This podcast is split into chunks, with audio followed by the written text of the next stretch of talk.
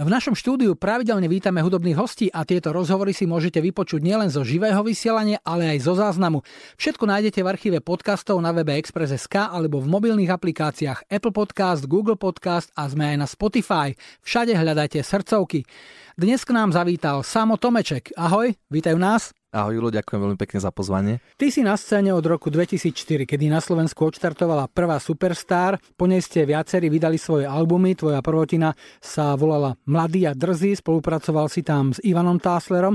Ako tento materiál a túto spoluprácu hodnotíš s odstupom tých 15 rokov? Predstav si, už je to taká dlhá doba a predstav si, neuveríš mi, teraz trošičku iba decentne odbočím, že asi dva dní dozadu som myslel na teba a ty si mi deň potom zavolal a spomínal som na tú prvú Superstar spomínal som na teba ako mm-hmm. porodcu, ktorý si tam sedel a na krásne zážitky, ktoré z toho mám a s tým odstupom času tých 15 rokov to beriem úplne inač, možno ako som to bral nejaký čas potom. A sú to neskutočne krásne, nezabudnutelné spomienky. Takisto na nahrávanie prvého albumu Mladý a drzí, keď si predstavíš, že som mal 18 rokov, hral som po nejakých kluboch Petržálke, občas nejaké festivaly maličké a zrazu som bol na veľkom stage v NTC a potom, ako som vypadol, tak zrazu Pali Habera a Ivan Tasser pri jednom stole a ja medzi nimi a teda, že ideme robiť CD, ktoré nakoniec potom dopadlo iba tak, že som robil na nakoniec Ivanom a z IMT Smile a neskutočne, neskutočne ma to posunulo ďalej. Tie prvé albumy týchto výťazov talentových súťaží majú jeden problém v tom, že mnohé sú šité takou horúcou ihlou, pretože ten biznis to chce, kým sú tí ľudia v kurze, kým si ich e, fanúšikovia pamätajú, treba im hodiť niečo. S tým, čo vyšlo von, si spokojný? Alebo by si niektoré veci robil inak? Tak vždy sa dá niečo zlepšiť. E, podľa mňa už takmer skoro až vtedy, keď dokončíš nejakú vec, tak si to vypočuješ o 2-3 dní a aj tu na som ešte možno, ale niekedy si myslím, že je to zbytočné a na tú dobu a na vtedajšie možnosti, ktoré som mal, som s tým spokojný aj dnes vôbec by som to nehádzal niekam do smeti. Ty si potom s Ivanom Táslerom istý čas spolupracoval, bol takým tvojim tútorom, dá sa povedať? Určite áno, tak to by som klamal, keby som povedal, že nie. A urobili sme spolu aj druhé CD, ako v Nirváne, takže aj na ňom sme spolupracovali. Počas toho som aj hrával dosť veľa na festivaloch, takisto krásne spomienky toho, že teraz hráš v najlepších časoch na festivale, kde ideš pre, pred IMT Smile napríklad pohorky, že slíže, čo sa mi raz stalo v Bojniciach tak to sú také spomienky, že BPM išlo o 20 hore, to znamená, hrali sme o mnoho rýchlejšie, lebo tá nervozita po takých hviezdach a pred a po takých hviezdach bola neskutočná. Ako by si definoval také tie najvýraznejšie milníky, udalosti a spojenia tvojej doterajšej muzikantskej cesty? Tak toto bol veľmi veľký milník s Ivanom a teda s vtedajšou zostavou kapely MT Smile. To ma posunulo, alebo katapultovalo, až by som povedal. Samozrejme, tu Superstar na ňu nemôžem zabudnúť a bez nej by som možno Ivana ani nespoznal, alebo neviem kedy a ďalších skvelých ľudí ako napríklad teba.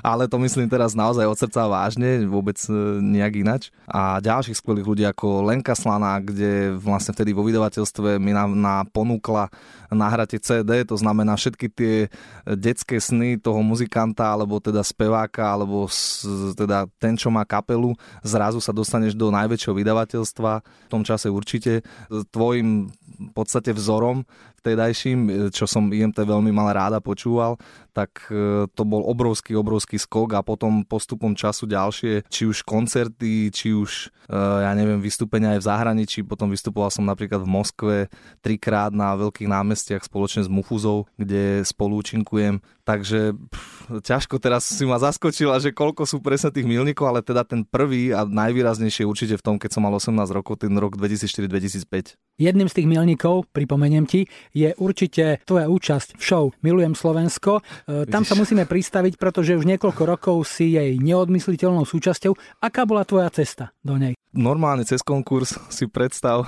na ňu som skoro zabudol, dobre, že som mi to pripomenul, ale to len kvôli tomu, že som spomínal na niečo iné teraz. No a vydali sme také veľmi pekné CD ikony, ktoré v podstate sú takým vyvrcholením, odzrkadlením toho, že som sa ocitol v tejto peknej, milej súťaži, ktorá teda hovorí niečo o Slovensku a mm, to mi dalo obrovské množstvo skúseností, obrovské množstvo slovenskej hudby, ktorú som napríklad vôbec nepoznal a skrz tú súťaž som ju spoznal aj takého vnútorného posunu môjho osobného, či už speváckého, alebo aj, aj iného v zmysle tom, že naozaj niekedy tá pesnička je veľmi ťažká, teraz nielen v zmysle na spievanie, ale práve že niekedy až moc jednoduchá na to, že to tvoje vnútro s tým bojuje, aby si to zaspieval, ale musíš to nejako zaspievať a nájsť si vždy niečo kladné alebo teda pozitívne na tej skladbe, takže dalo mi to neskutočne veľa. Vravel si, že si prešiel konkurzom, z čoho?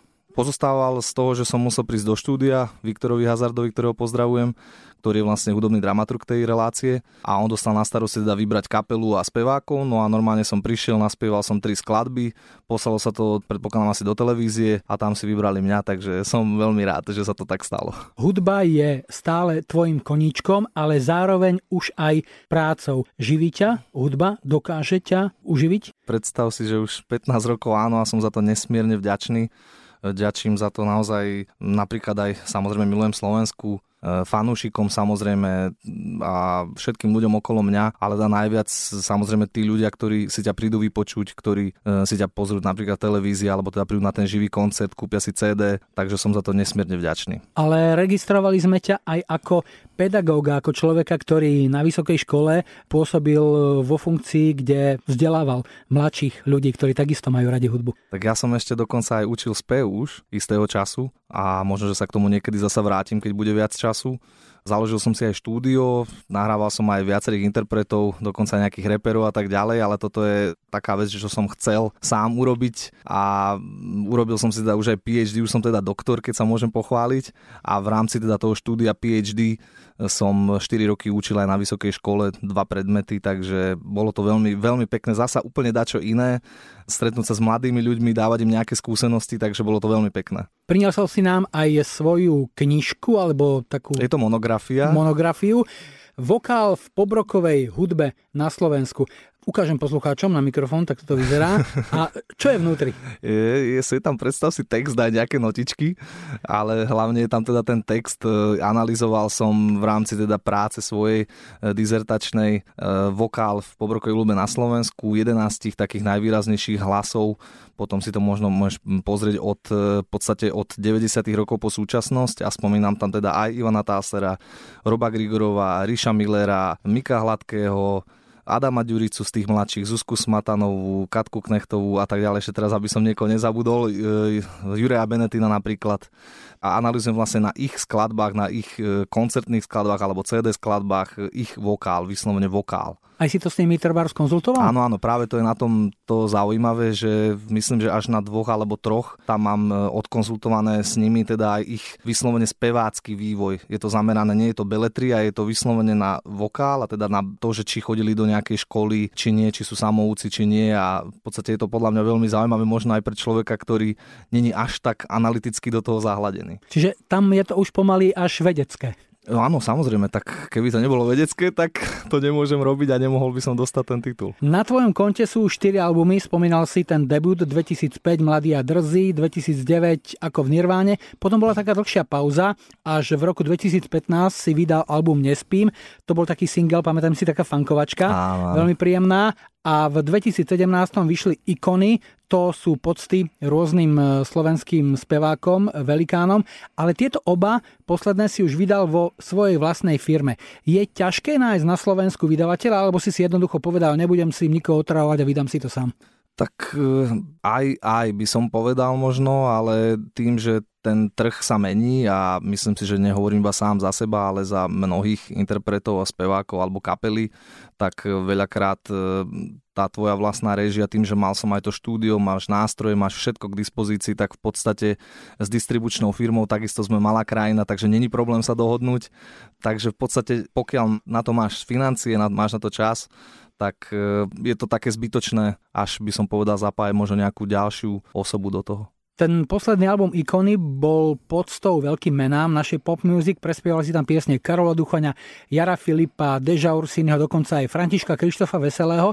Splnil tento album a prezentácia piesní z neho to, čo si očakával? Lebo napríklad tých duchoňoviek v nových šatách bolo za posledné obdobie naozaj dosť. Ja som bol ešte, ako si spomínal, ten rok 2017 a vyvrcholilo to práve tým, že som účinkoval alebo účinkujem v relácii Milujem Slovensko.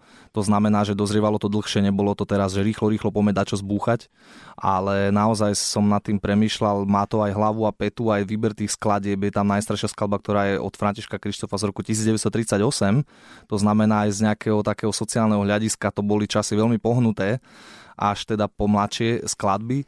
No a tak samozrejme teraz je počuť toho viac, viem, že sú aj muzikály, je kadečo, ale my sme sa snažili to robiť e, teda s mojou skvelou kapelou, a teda ako som aj počul v iných rozhovoroch, napríklad máme tam skvelého Marcelka Buntaja, ktorý bol taký posledný, e, posledné políčko, alebo teda v puzzle, také posledné puzzle, ktoré do toho zapadlo, pretože on tomu pridal neskutočný glanc, neskutočnú náladu, atmosféru toho, asi preto to možno vyšlo tak neskôr, až by som povedal, možno by to vyšlo predtým aj skôr, Takže bez tohto človeka, Marcela Bunta, bez Sama Kováča, ktorý to so mnou spoluprodukoval, bez Mira Gazdíka, ktorí sú vlastne chalani, ktorí aj e, účinkujú Milujem Slovensko v kapele, sú moje kapele, členovia mojej kapely, zároveň hrajú aj samostatne a teda chcel by som ich takto vyzdvihnúť a poďakovať sa im za to, že toto CD vyšlo a myslím si, že naozaj to nie je odfláknuté nechcem použiť to, čo hovorí každý, ale naozaj je to urobené vyslovene zo srdca, nebolo to robené preto, aby sa zarobili na tom nejaké extrémne financie, nejaké peniažky, ale na to, aby sme v podstate dali tým skladbám nový šat, zároveň zachovali to krásne, čo v nich zostalo a zároveň vlastne možno, že to tak mm, nejakým spôsobom priblížili mladšej generácii ľudí a zároveň potešili tých starších. Na konte máš množstvo hudobných spoluprác s rôznymi menami, pohybujúcimi sa v našej pop music aj naprieč rôznymi žánrami, ale doteraz sa ti nepodaril taký prelomový hit ako napríklad spomeniem Adama Ďuricu a jeho pieseň Nelutujem, pretože niekedy je to naozaj len o tej jednej piesni a potom sa už mnohé veci začnú hýbať rýchlejšie, mnohé dvere sa začnú otvárať, súhlasíš? No, súhlasím, určite snažím sa, preto nevzdávam sa, stále robím a to, čo ma najviac teda teší, sú samozrejme tie živé vystúpenia a napríklad skladby, ktorí sa napríklad nedostali cez dramaturgo do rády a človek ich začne hrávať naživo, tak ako hovorili nie len na Slovensku, ale mnohí svetoví veľkí producenti, choďte, hrajte to naživo a tam uvidíte reálne, či to má zmysel alebo nemá zmysel, či je to dobre, či je to zlé. No a som veľmi rád, že mnohé z tých skladieb, ktoré treba zneznejú dennodenne v rádiometeri, sú na koncertoch funkčné, fungujú, ľudia si ich spievajú, bavia sa na nich a o to je to mm, možno ťažšie samozrejme presvedčiť ľudí takýmto spôsobom, ale o to potom je to možno hodnotnejšie, že to tak človek viac váži. Nový rok je ešte v plienkach, by som povedal, takže vráťme sa ešte k tomu uplynulému. 2019.